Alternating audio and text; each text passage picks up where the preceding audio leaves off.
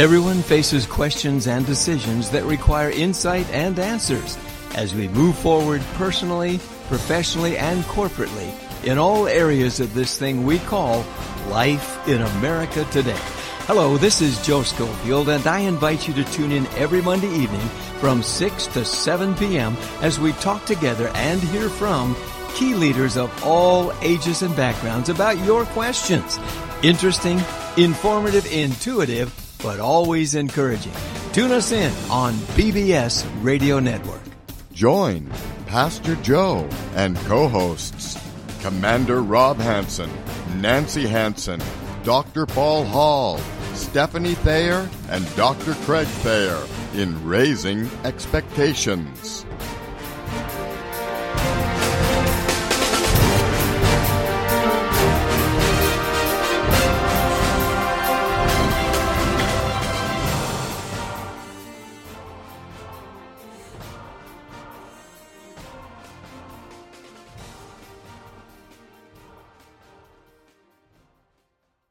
Back, ladies and gentlemen, I'm glad I just tuned in tonight to Raise the Expectations myself.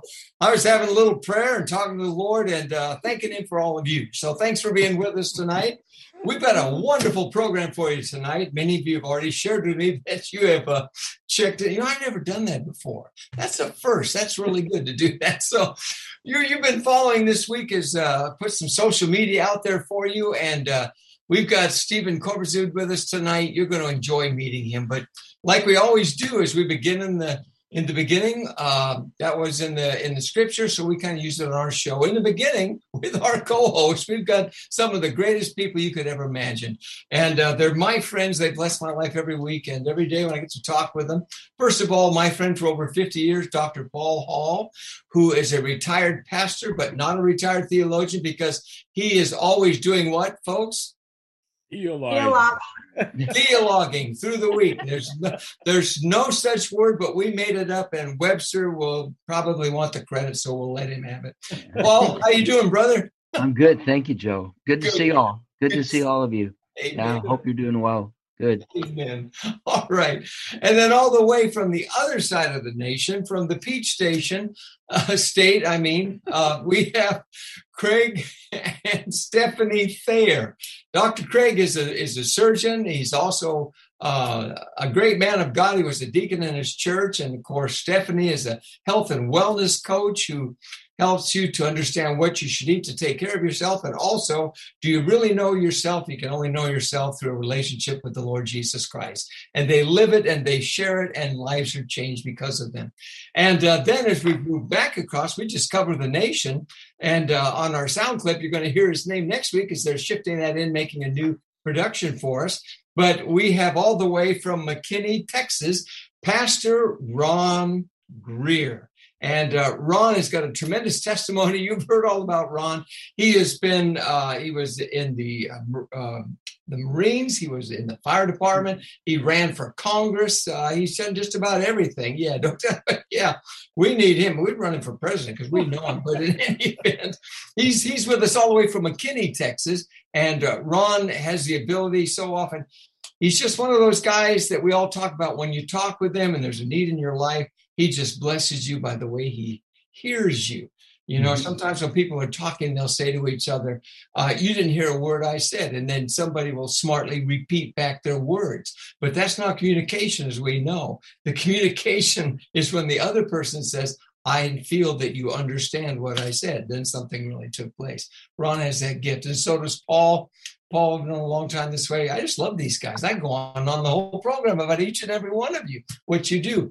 But tonight we want to introduce to you uh, all the way from Santa Rosa, California. Yes, I knew that. From Santa Rosa, California, which isn't far, folks, from Walnut Creek, just in case you're wondering. But in any event, it's true. All that's true. All the way from Santa Rosa, we have Stephen Cabezud. And he is, as you've been reading, I think he's nationally known in insurance and particularly Medicare supplemental programs. Most of all, he's a great man of God. He loves the Lord, and he, too, shares from his heart. He listens, finds out what your need is. He's my, not just my friend, but he's helped me incredibly as a senior with what uh, my insurance needs were for for taking care of old Joe here. And he's just been incredible at this. He hears you. He knows what your needs are, and he helps you. It helps to meet those needs. And like we so often say, it's also good that he can help people with uh, with their families. I mean, you know, the kids need to help mom and dad know they're doing okay, too. And so it's across the board. He can help in so many ways that way. So uh, without any further ado, very professional introduction. You like that, Ron? That's really something. Without further ado, we want to welcome to you all the way from Santa Rosa, California, Stephen Cabezud. And Steve, thanks for being with us tonight. Welcome to Raising Expectations. We're glad you're with us. Thanks. Thanks, Joe. Um, wow, what a great group of people. Absolutely. Uh, you have here. I, I feel humbled uh, by having these folks here and and uh, just, you know, the opportunity to meet and uh, and have a discussion. Really, um, it's it's a busy time for us. This is what we call our open enrollment season. Um, most people think about tax planners and and that time frame that they have, and they just go down and you never hear from them. They're in the crunching your numbers and they come up with information. And most people get these big eyes and say, I really owe that much money. And, you know, and you do.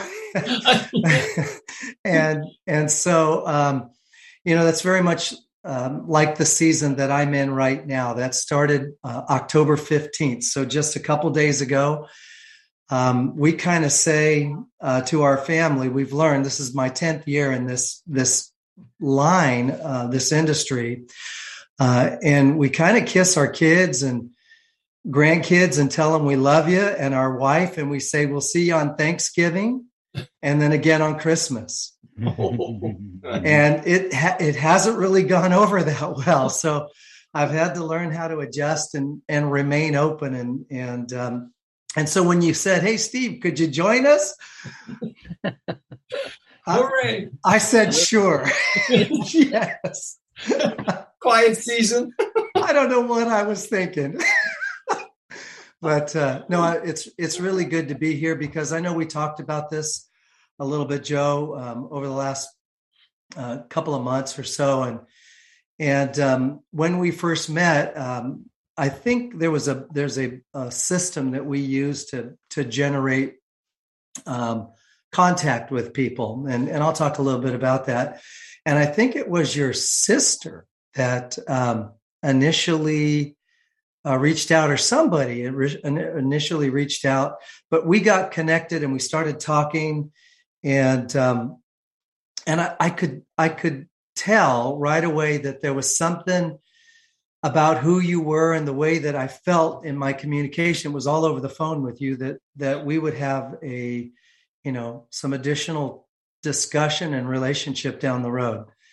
And um, so I I really appreciate, uh, I've come to appreciate who you are. And and I I looked, I think I checked into one of your podcasts once, and um, and and I felt the Lord say, you know what, you need to support what what's happening here.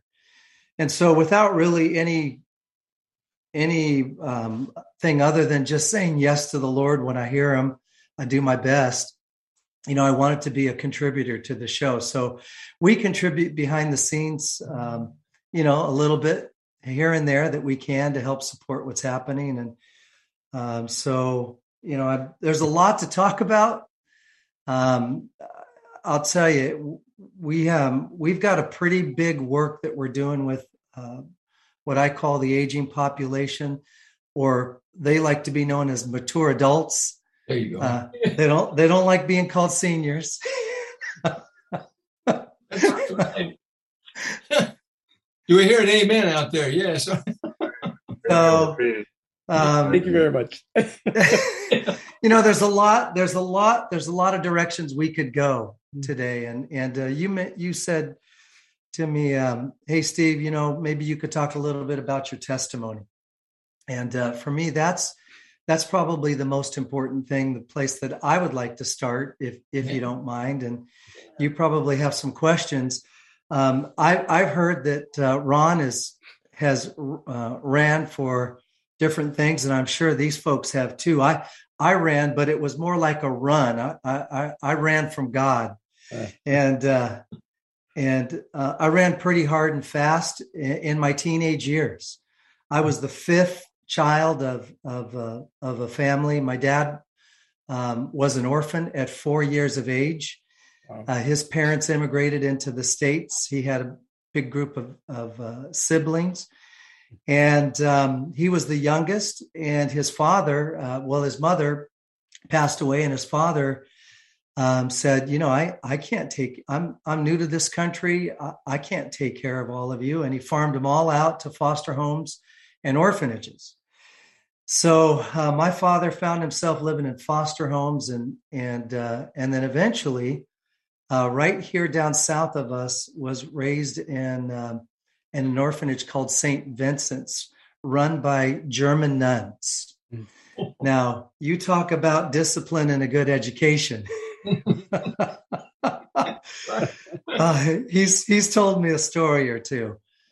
Um, but, um, you know, he lived a good long life. He lived to, to ninety-eight years of age. But when you start to get into your forties and you have a new new child, um, your energy level just isn't what it was when you were in your twenties. And uh, so I, you know, my dad and I uh, had, um, well, just a he he provided for us. He was a great provider, but there wasn't a lot of communication. I heard you say that in the beginning, and uh, and so I kind of went to the streets and got my education uh, in my in my late teens, and I got myself into a lot of trouble. Hmm. And and my mother, God bless her, she was uh, she was fighting rounds of cancer, hmm. and didn't have the strength um, to spend time with me and and uh, my my oldest sister. It was kind of we were the second batch of kids, so I found myself um, very quickly. Gosh, in, in junior high, getting involved in drugs and um, and cutting school and just not having any concern or or desire to do anything with, with my life. I think my parents saw it. And, you know, I, I, I'm sure there's a lot of teenagers out there that, you know, can relate right now with not having a lot of parental guidance or um people in their lives. And so I, uh, I,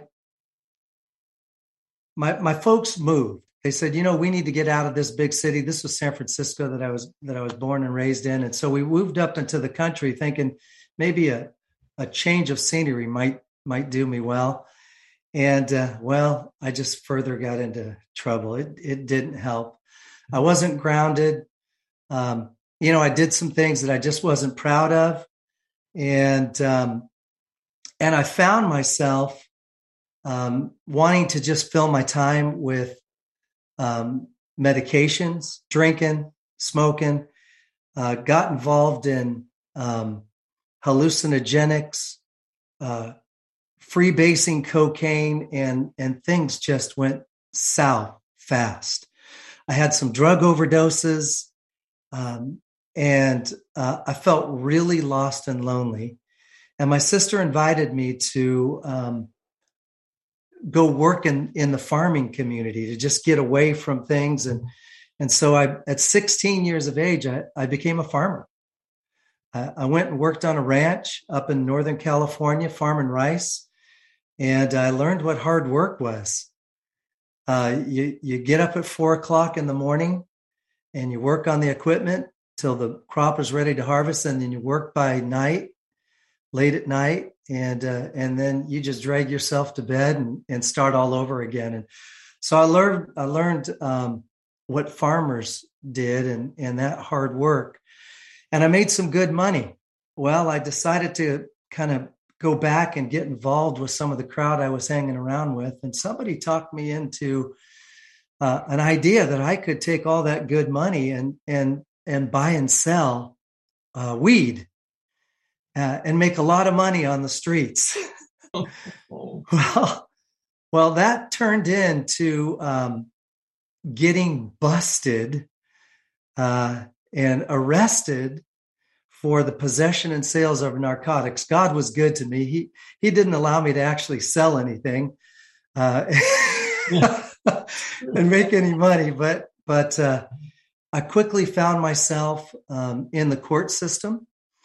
And uh, again, I had a sordid past. And and the judge told told told me, he said, you know, he said, you're a troubled kid and you got a couple of options. He said, uh, you um, you can spend a little time in juvenile hall. We're going to give you uh, a little two-year sentence in juvenile hall. Uh, and um, and then uh, we'll reevaluate whether or not we want you to be a resident in the county of Sonoma in the state of California. And so when I turned eighteen, they had to do something with me. And, and uh, I guess there was no reform, uh, just loneliness. And uh, so they asked me to leave the state. So I, I moved to Hawaii, where my brother was in the military. And and if you know anything about Hawaii, that's where they grow all that weed. And I found myself just further in trouble.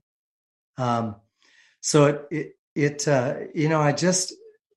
I just, um, I was lonely, needy. And um, so I moved back, uh, kind of snuck back into California, didn't tell the judge or anybody, and moved in with my parents and laid low. And, uh, and my mom had uh, found the Lord some, some years back in all of her trials when we lived up in the country. So that was a good move because my mother got away from distraction, and she found the Lord, and she became the patriarch of our family, patriarch, and um, in the Lord, and uh, that she she has a her, her whole family knows God, and so that's the lineage that God chose to just continue to grow um, His Word and and you know bring about His promises to our family was through my mother's side. So she continued to, you know, encourage me to come to church with her. So finally, just out of desperation, I told her, all right, if you'll just quit asking me, I'll, I'll go. Well, God knew what I needed. I attended this little church in San Francisco on Alemany Boulevard. I can't remember the pastor's name, but he he taught something called hellfire and brimstone and was teaching out of Romans. And it was a it was a teen challenge group that went to that church. So it was a bunch of young men and women who were in the same predicament that I were in. And, uh, well, he just knew what I needed. So did the Holy Spirit. And, uh, man, I got I got hit with a two by four. I was about twenty years of age. I had no idea what happened, but I I felt this compulsion to go up and receive what this gentleman was preaching. And um, man, you just know when you know. Amen. From that day forward, I've never been the same. Amen. And uh, he changed me in an instant. And my friends and my family couldn't believe it. That's great. Because I was such a rascal. Um, but You know, I I had some dreams and visions. He was good to me. He knew what I needed. Um, and uh, and one of the things he put in my heart, there was a couple of things. And so this is why I know it's so, his word is so true and he's so true, is he put in my heart to have a family because I felt like I I didn't have one. I didn't, I had, a, I had brothers and sisters. I had a mom and a dad, but it just didn't, I didn't feel connected. And uh, so he put me in a family, a church family, and he and and so I started to grow and learn and to, and meet other Christians and find out more about the Lord. Um, and then he put in my heart to raise a family, and I thought, oh my gosh, I don't know anything about that, but it was in my heart. And so the scriptures that he would share with me would be about filling your quiver with arrows and. and all of these great scriptures. And I was going, okay, what does that mean? And so it wasn't be- long before he brought um, uh, a couple of great gals. Uh, and what's funny is they pursued me. I didn't really have any desire any longer to pursue ladies. I just wanted to pursue God, but he kept bringing these gals in front of me. And I got marriage proposals. And I was like, isn't it supposed to be the other way around? I had two gals ask me. One came back, one that I used to know. She said, are we supposed to get married? And I was like, I don't know. I, let's ask God. And she's like, ah, I guess not. She didn't want to ask God. And then I had another gal who was new, new Christian, and she proposed to me. And I said, I don't think so. I mean, I'm willing to explore it, but I don't think so. And she just wanted to get married. And I was like, I don't know. And then another gal came into my path, and and uh, and she took one look at me and she said, I'm going to marry that man. And she went to our pastor and said, I'm going to marry that guy. And we we were in a Christian ministry home, and they quickly separated us. They moved her across town. Smart pastor. and, uh, and so anyway, um, I ended up marrying uh, this beautiful woman in, in uh, nineteen eighty-five, just a few years later, after just basking in the Lord and learning to grow in God, um, being involved. My, my heart was called to the streets. Um, I did evangelism in the streets, preaching the word, just, um, I went to Berkeley and preached on their campus. I had no idea what I was talking about. It was crazy. I did these skits in the streets, and um, you know, I just, I just wanted to go tell people about the Lord. So, um, you know, one of the ways that I interviewed this gal, uh, now my wife Janet, beautiful bride, thirty-five years, thirty-six years. Um, I put it, God put it on my heart to raise a family. I said, well, how many kids do you want to have? She said, well, at least five. And I said, I do. I do. let's, let's do this. So eight kids later, we've got the eighth grandkid in, in the uh, oven right now. Um, my greatest joy and passion are my kids, my grandkids. Um, and, and then just taking action. I'm not a, I'm not the sharpest knife in the drawer, just going to tell you, but God is giving me this unique ability to take action. Like he talks to me, and if I don't do it, I'm in trouble.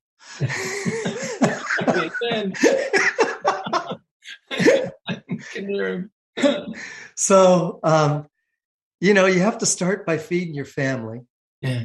And so I, I jumped in. Uh, I actually went to college and and took got a trade degree. Spent three years learning the painting field, and so I was a painting painting contractor for twenty-five years. Fed my family, but there was something that was missing along the way. Was my ability to um, plan for the future, because I was just spending so much time hand to mouth, and to and so somewhere around oh gosh.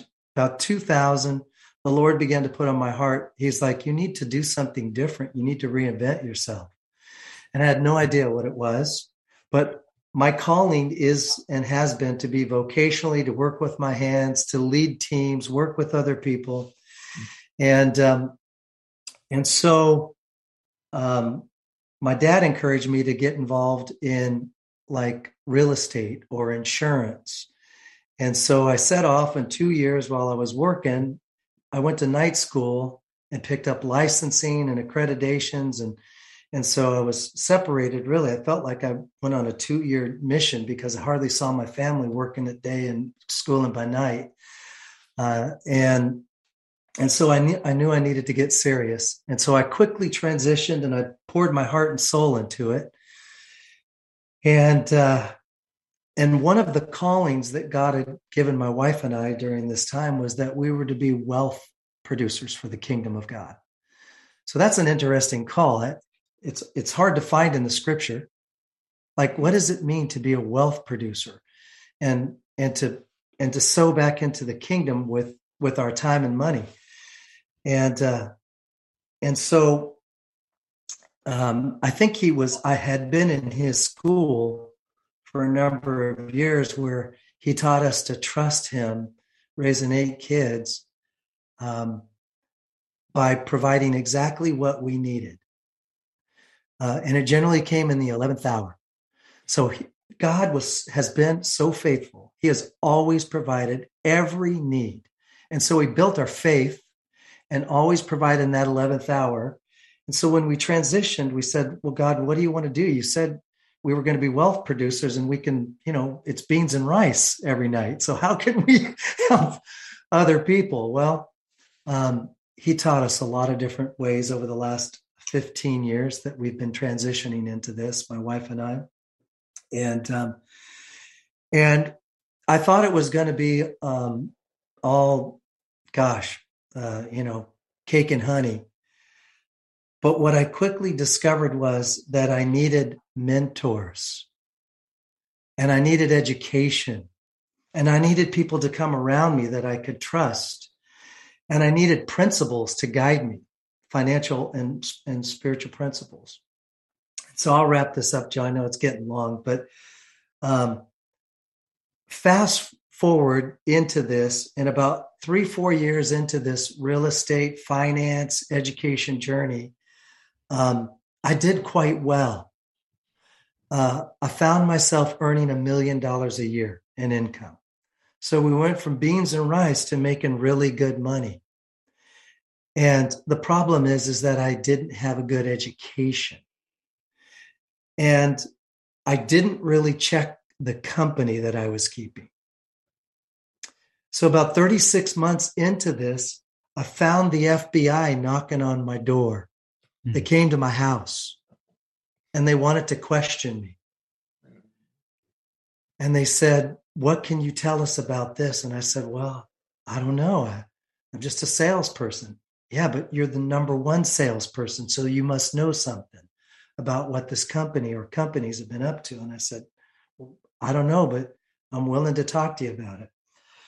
Well, all of a sudden I got a call from the Securities and Exchange Commission.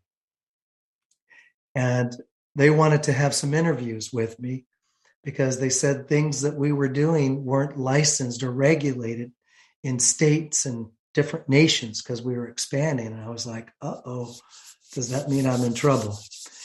And uh, and then all of a sudden, a grand jury wanted to interview me. And uh, and so this the uh, the layers of the onions began to peel off. And the, the people that were leading these companies are now sitting in federal prisons as we speak. Um, so earning a million dollars is one thing. Losing a million dollars is another. Um, but what I discovered, it's the journey that God wanted me to be on and the trust that he wanted me to have and the people that he wanted to teach me how to learn to surround myself with.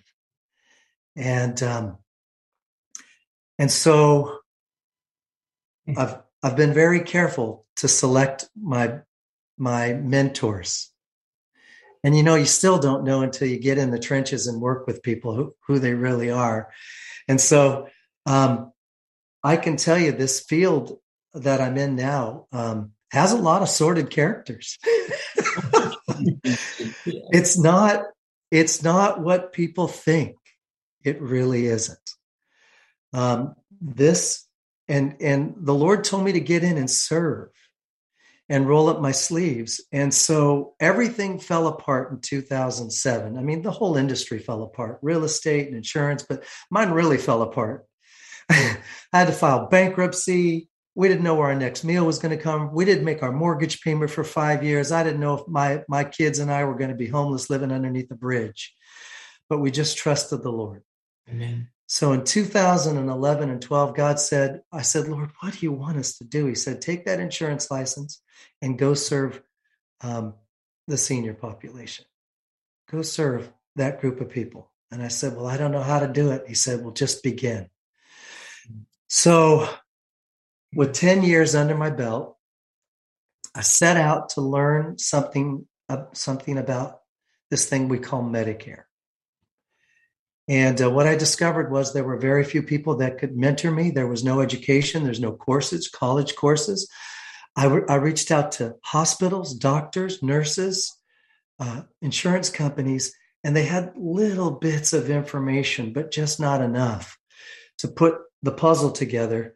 So I just have been trusting the Lord for the last ten years to, to figure out everything that I could. And God has put me in a really amazing position of service. My clients are our seniors. I love them because they're the most valuable, um, I don't even want to call them asset, but they're the most important part of our country and our nation.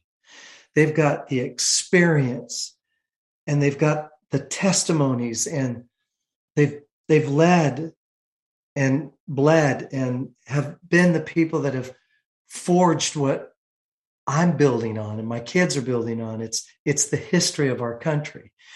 And, and then my clients are other people who are passionate about the same mission that I've had. And, and I've, I've hired over two hundred people on this journey, independent agents, and I've had to sort them out. And currently I have a team of forty-five people who I feel have the same passion and mission of serving our, our communities. And it's easy to sort folks out because, well, you got to make money and pay your bills. And it's okay, but you quickly find out whether people um, have a vision. And um, so um, I've built a training organization um, that filters out and trains people in my industry. And trust me, it's not easy to be in, in the space that I'm in. Um, and I wouldn't be here if I hadn't come through all those uh, issues, because it's a highly regulated industry. I have to be licensed with my state insurance license. Um, I have to be federally licensed. So I'm federally licensed with A H I P, and I have to do those certifications every year. And then I have to pass criminal and background checks every year with the insurance companies. And every month we have to run our, our, ourselves through databases because we're dealing with uh, private information, HIPAA, and, and private uh, information of individuals, and how we protect that information and care for that as we do for um, our senior population. So God has put me under a microscope. Yeah. So anyway, uh, I could go on and on, but you know, I know uh, there's some, I know you have some questions, and there's, I think, some important things that people need to know, especially during these times, um, that, um, that can give them some hope and, and some clarity and where to turn in times where they need information, because as we age and we hit that magic number, that maturity of sixty-five, where we just kind of, one of my clients today who's seventy-two, he said, he said, you've just joined a very unique group. And I said, what do you mean? He said, well, you're sixty now. And he said, people like me in the seventies and eighties, we begin to trust guys like you. Except for you. And I said, that's cool. Tell me more. Yeah, yeah. Uh, it's, it's so, boy, what a great testimony. We know, I know we've shared how the Lord's walked with you all the way. And yeah, so many people we talk with, and their kids too, who are, what would they be, guys, in their fifties, and mom and dad are in their seventies, or, and they wonder how they're doing. And uh, uh, anybody have a question that you, that you wanted to ask? Well, you could see why this guy's special in my life. Yeah, Ron, that's Ron. I, I have a question, because I just experienced that nightmare just this year. Uh, I'm one of those brain dead people who forget how old I am, and didn't, didn't think anything about Social Security or Medicare at all. I was we were taking care of my our, our, my wife's mom, dealing with all kinds of medical stuff and insurance, but somehow it never occurred to me that it was my turn. Uh, but found out that there's a deadline that you have to apply for your Social Security and your Medicare. Otherwise, there's a penalty. So two things, uh, share with us. Uh, what's the deadline for your, which birthday you need to apply by? And number two, what's the penalty if you don't apply? And then number three, if you could briefly explain to us the alphabets. A, B, C, D, G, and then the, the old advantage thing. I, because no one at Social Security can give you a straight answer. And the Medicare true. people, everybody I talk to gives me different answers. It's true. It's it's so true. That's a great question, question, Ron. So um, there's there's there's a few questions there. I'll I'll start with um, the one that you asked is timelines. So there's something that each and every one of us have done. We've paid into Social Security, Medicare, and um, and so it's a deduction, and we do forget about it. It comes out of a paycheck if we were W two Uh, employees, or if we're ten ninety-nine self-employed people, we paid that uh, Social Security income uh, tax of about seven point five uh, matched by an employer W two or fifteen percent of your income and into a fund. And um, if we've done that for ten years or forty quarters, it doesn't have to be consecutive. It makes us eligible for Medicare Part A. That's the A, Apple, and uh, that's primarily hospitalization, and I'll come back to that. Now, that if you had to pay that premium today and you had never paid into it, you can. If you're a citizen for five years, you can pay that premium, and it's about four hundred fifty dollars a month. So you've paid into that, and that's something that Medicare is not going to ask you for. And then there is um, a Part B. So I'm going to just take it a little differently, as in Bravo. That's the B letter. And um, I'll come back to the timeline in just a second. So I'll stick to the A and B. And that comes with the premium when you enroll. And this year it's one hundred forty-eight dollars and fifty cents, and that changes from year to year. So that's a monthly premium, which gives you your building blocks, your Medicare building blocks, A and B. But let's go back to timelines. So if we have have uh, put ten years or forty quarters and, and we're eligible, when we turn that magic number sixty-five, um, Medicare says we can flip the switch and move into Medicare. Well, the law actually requires it. You can no longer be on individual health care. You have to actually leave and terminate your individual plan and move into Medicare. And they give you seven months in which to figure it out. And that's really not a long period of time. It sounds like it, but it's not.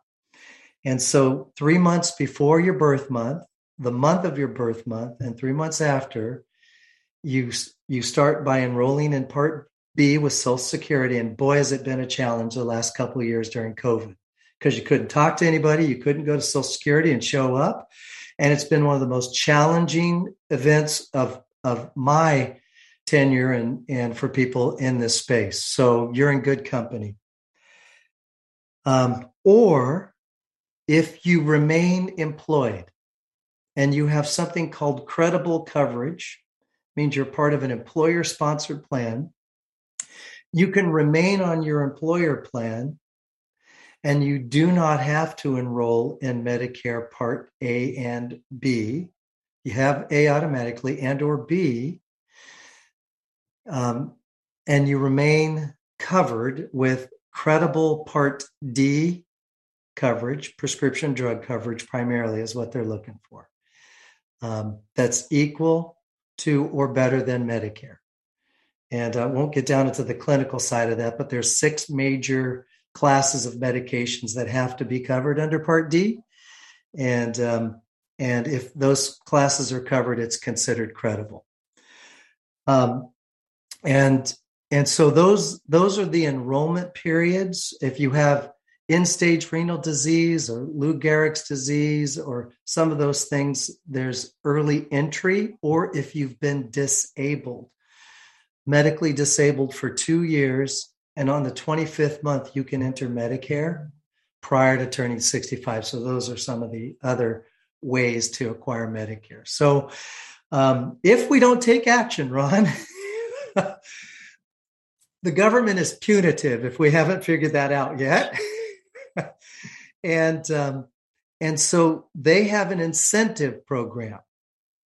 and they charge you one percent per month on the national average for Part D, as in Delta. So now we're going to talk about the D word, A, B, and D. And if you don't enroll in your D during that credible time, you start earning a one percent per month on the national average of thirty-five dollars with a ten percent penalty annually. Now, that doesn't seem like much. It's three dollars and fifty cents on average. And for Part B, as in Bravo, if you don't enroll, it's a one percent per month, ten percent annually penalty. And that's on whatever the premium is for the year. And this year, it's one hundred forty-eight dollars and fifty cents. So that would be about fourteen dollars and change for a penalty. Now, if you decide you need to enroll, and most people say, well, I don't take any medications. Why do I need it? Or um, I'll just, I'll just, you know, go without it for until I need it. Well, when they discover they need it, um, well, one, you can't get it. You have to wait for the open enrollment period that comes around between October fifteenth and December seventh to enroll for a January first effective. So you might be caught needing some medications and needing to come out of pocket. That's even scarier than the penalty. And then for Part B, they have something called the general election period, if this hasn't, hasn't gotten complicated enough already. We have to wait till January first to March thirty-first to enroll in Part B. And they don't allow it to be effective until July first of that year. So if you've dropped out, you can go eighteen months after you realize you had made a mistake without any health care coverage and be responsible for the entire cost of your health care out of pocket. And two people just told me this week they got their bills for their surgeries, and one was one hundred forty-eight thousand dollars and the other was one hundred twenty-three thousand dollars for simple surgeries. So that's not what Medicare pays, but that's the bill that they receive, right? There's this assignment. So here's the problem with the punitive penalties. They assess those penalties, not like a speeding ticket. The last speeding ticket I got, I ran a rolling California, we call it. You come to the stop sign, you don't quite stop, and you go through it. And it just so happens I didn't look left to see my neighborhood police officer sitting right there waiting for guys like me to roll stop signs. And uh, they pulled me over, and I tried to talk my way out of it. And I got a one hundred five dollars roll in the red speeding ticket. And I said, boy, that's a fresh reminder. And I won't do that again. And I tend to stop more frequently than I do, than I roll. And, uh, but with Medicare, when they issue your speeding ticket for not having Part D and B, you pay that penalty every single month for the rest of your life. Mm-hmm. So if you go for ten years without Part D, that's thirty-five dollars. And if you go ten years with your Part B, well, that's one hundred forty dollars.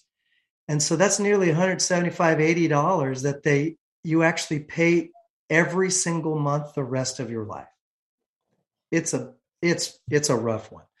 So we encourage it's people. It's a racket. But I'll... To get, it's a racket to get that information. Sorry. Um, often and early. Yeah, it's rough. So hopefully that answered some of your question. And now I'm going to come over to Part C. I told Joe I wanted to hold up a little diagram. I'm going to tell you that this little diagram is the best that I've ever seen. I don't know if you can see it. Mm-hmm. A little bit. Um, but that A and B I talked about is that red, white, and blue card you see right there. That's your. That's the card that you receive when you enroll. Yeah. And then Medicare actually has simplified the process. You're going to see two options. Medicare is private uh, partnered with private insurance companies. And you go down two paths after you have that Part A and B. One is to stay on A and B and supplement it with a Medicare supplement, which you pay a premium for. And it either covers some or all of your medical expenses. Hmm. That's quite nice. And they call that portable health care. You can go anywhere Medicare is offered in the United States and and um, they're accepting patients and get your health care. And then you have that Part D, that pesky Part D we talked about. Let me see if I can point to it right there. And you add that, and it's everything's a la carte on the menu. Mm-hmm. A and B, your supplement, and Part D. And you choose one based on, in California, we have about twenty-five of them to choose from. It's all based on the medications that you take or don't take. Yeah. And then the other path is Medicare. Uh-oh, here's that other letter, Part C. So Part C um, is everything bundled up together, all of that pushed into one program. I, I, like, I like to call it all-inclusive. Uh, I like vacationing, where you just show up and you show up at the smorgasbord, and and uh, you can get your virgin margarita or your your meal, and, you know, use the pool, and you're not paying for everything. They just bundle it up. You get one card, and um, and then they add additional benefits that Medicare does not cover. Original Medicare covers only what Medicare covers. And then these companies compete for your business, and their goal is to add benefits. And I'm not kidding you. They'll, they have dog sitting. Yeah, that's right. They have food, yeah. food cards, gym memberships, yeah. vision, eyewear, uh, transportation, you name it, they put it in there. Um, and the goal is to put you in what we call managed care. Now, I know the doctor's got questions here, because I got questions for them. and yeah. they put they put you in a managed care program um, to help um, you get in and get preventatives and everything that will keep you out of the hospital. That's the goal. And that's where you choose a doctor, you work within a medical group, and you use their, their group of pharmacies. Mm. So, so did that help explain the A, the B, the D, and the C, and the penalties, and when you sign up? That was a, that was some loaded questions there, Ron. we we got about much, uh, much we got better about, than this than the whole book I got. Is that called Medicare and You? Yeah. The encyclopedia. We call that Together We Are Together We Are Confused. Oh my! We much got about uh, we got about oh probably five or six minutes, five six minutes. Um, Craig, Tank, are you there? You know, I've got the little signs up, so I can't see you, but you're behind the airplane, I think. The interesting part of C is, which I've never noticed in Part C, is the A C A, the Accountable Care Act by Obama, and that's created this Part C. So it's called Population Health Management, Death Squads, blah, blah, blah, twenty thousand pages of, you know, written stuff that no one looked at for sure. But um, I mean, there were some good things in that. The, the portability of insurance, doesn't matter what you have, you can still go whether you're over sixty-five or under sixty-five. But in the medical community, that what that is is, is in, let's say a county has fifty thousand Medicare patients. They're going to take five percent of that, or a percentage. The first time they're going to take a shot at this is a group of physicians to try and manage those people. And what the management is, they give you benchmarks, like, or dashboards. So for diabetes, it's doing A one C's every three months. Or for colon screening, you make sure fifty or older males are screened, or they've had a family history of cancer. Breast mammograms, ultrasounds. So the certain diseases are very well picked and have very strict, um, and it's how well you do that you get money back as a, a physician group, uh, the better you do. So.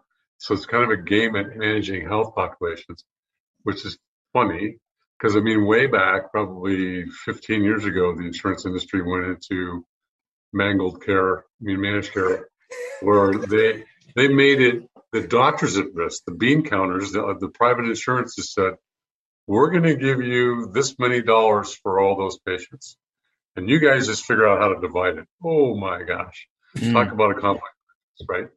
Well, I don't want to see that person. I'm not going to get paid for it, right? So that's horrible.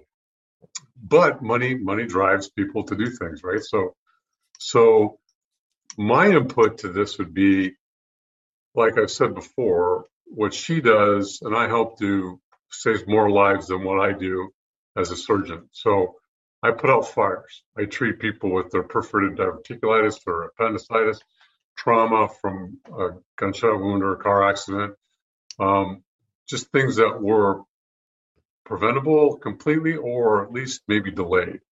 So what our coaching program does is take away these diseases like diabetes, mellitus two, not one.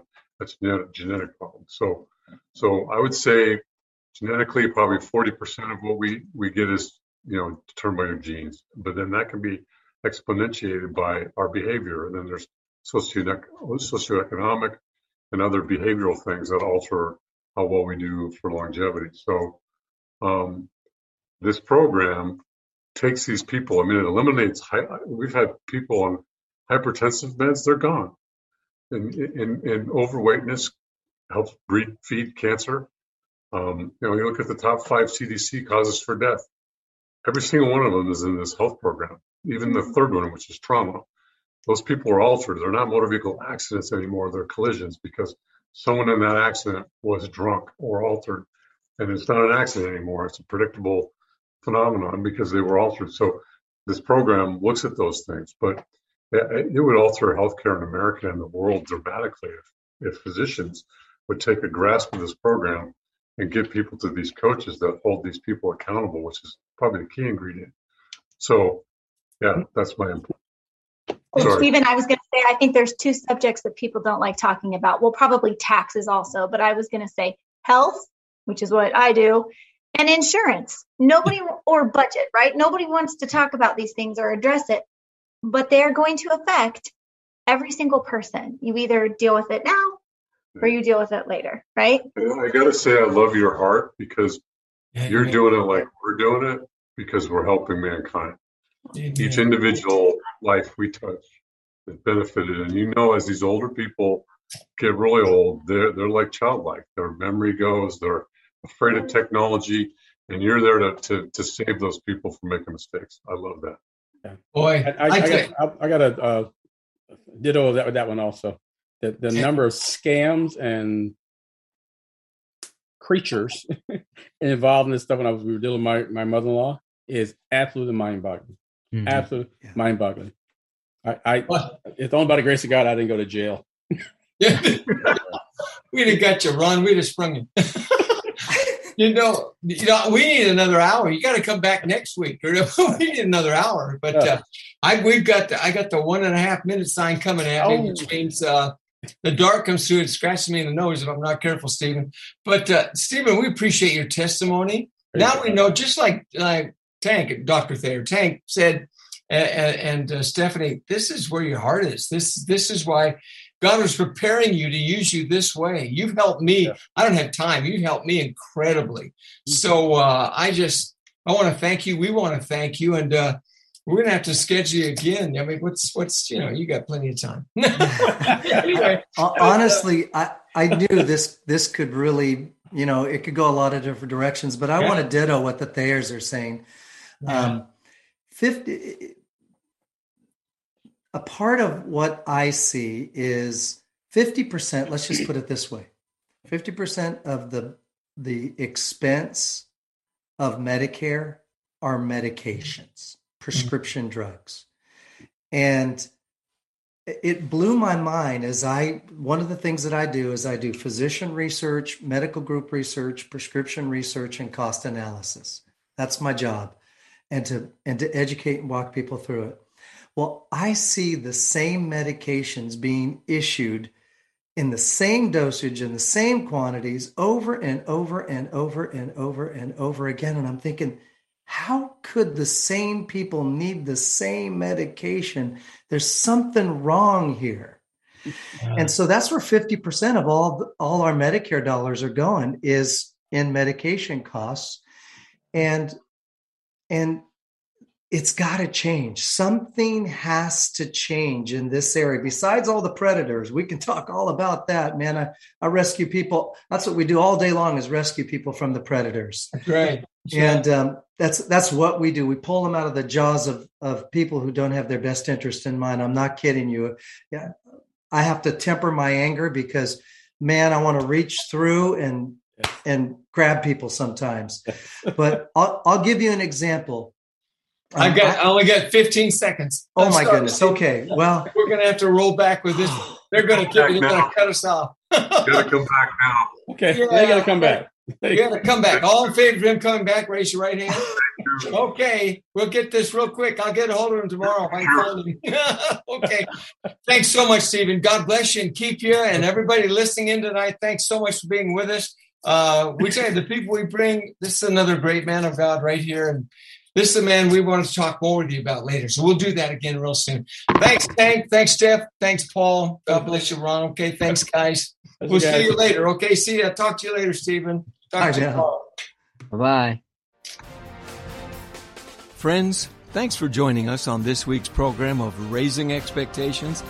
We profoundly hope you found it engaging and at times humorous, but most of all, uplifting, so that we may, with you, one topic at a time each week, become more encouraged to move forward to an exciting future in, as we always say, this thing called life in America today. So let not your hearts be troubled, your family, finances, faith, freedom.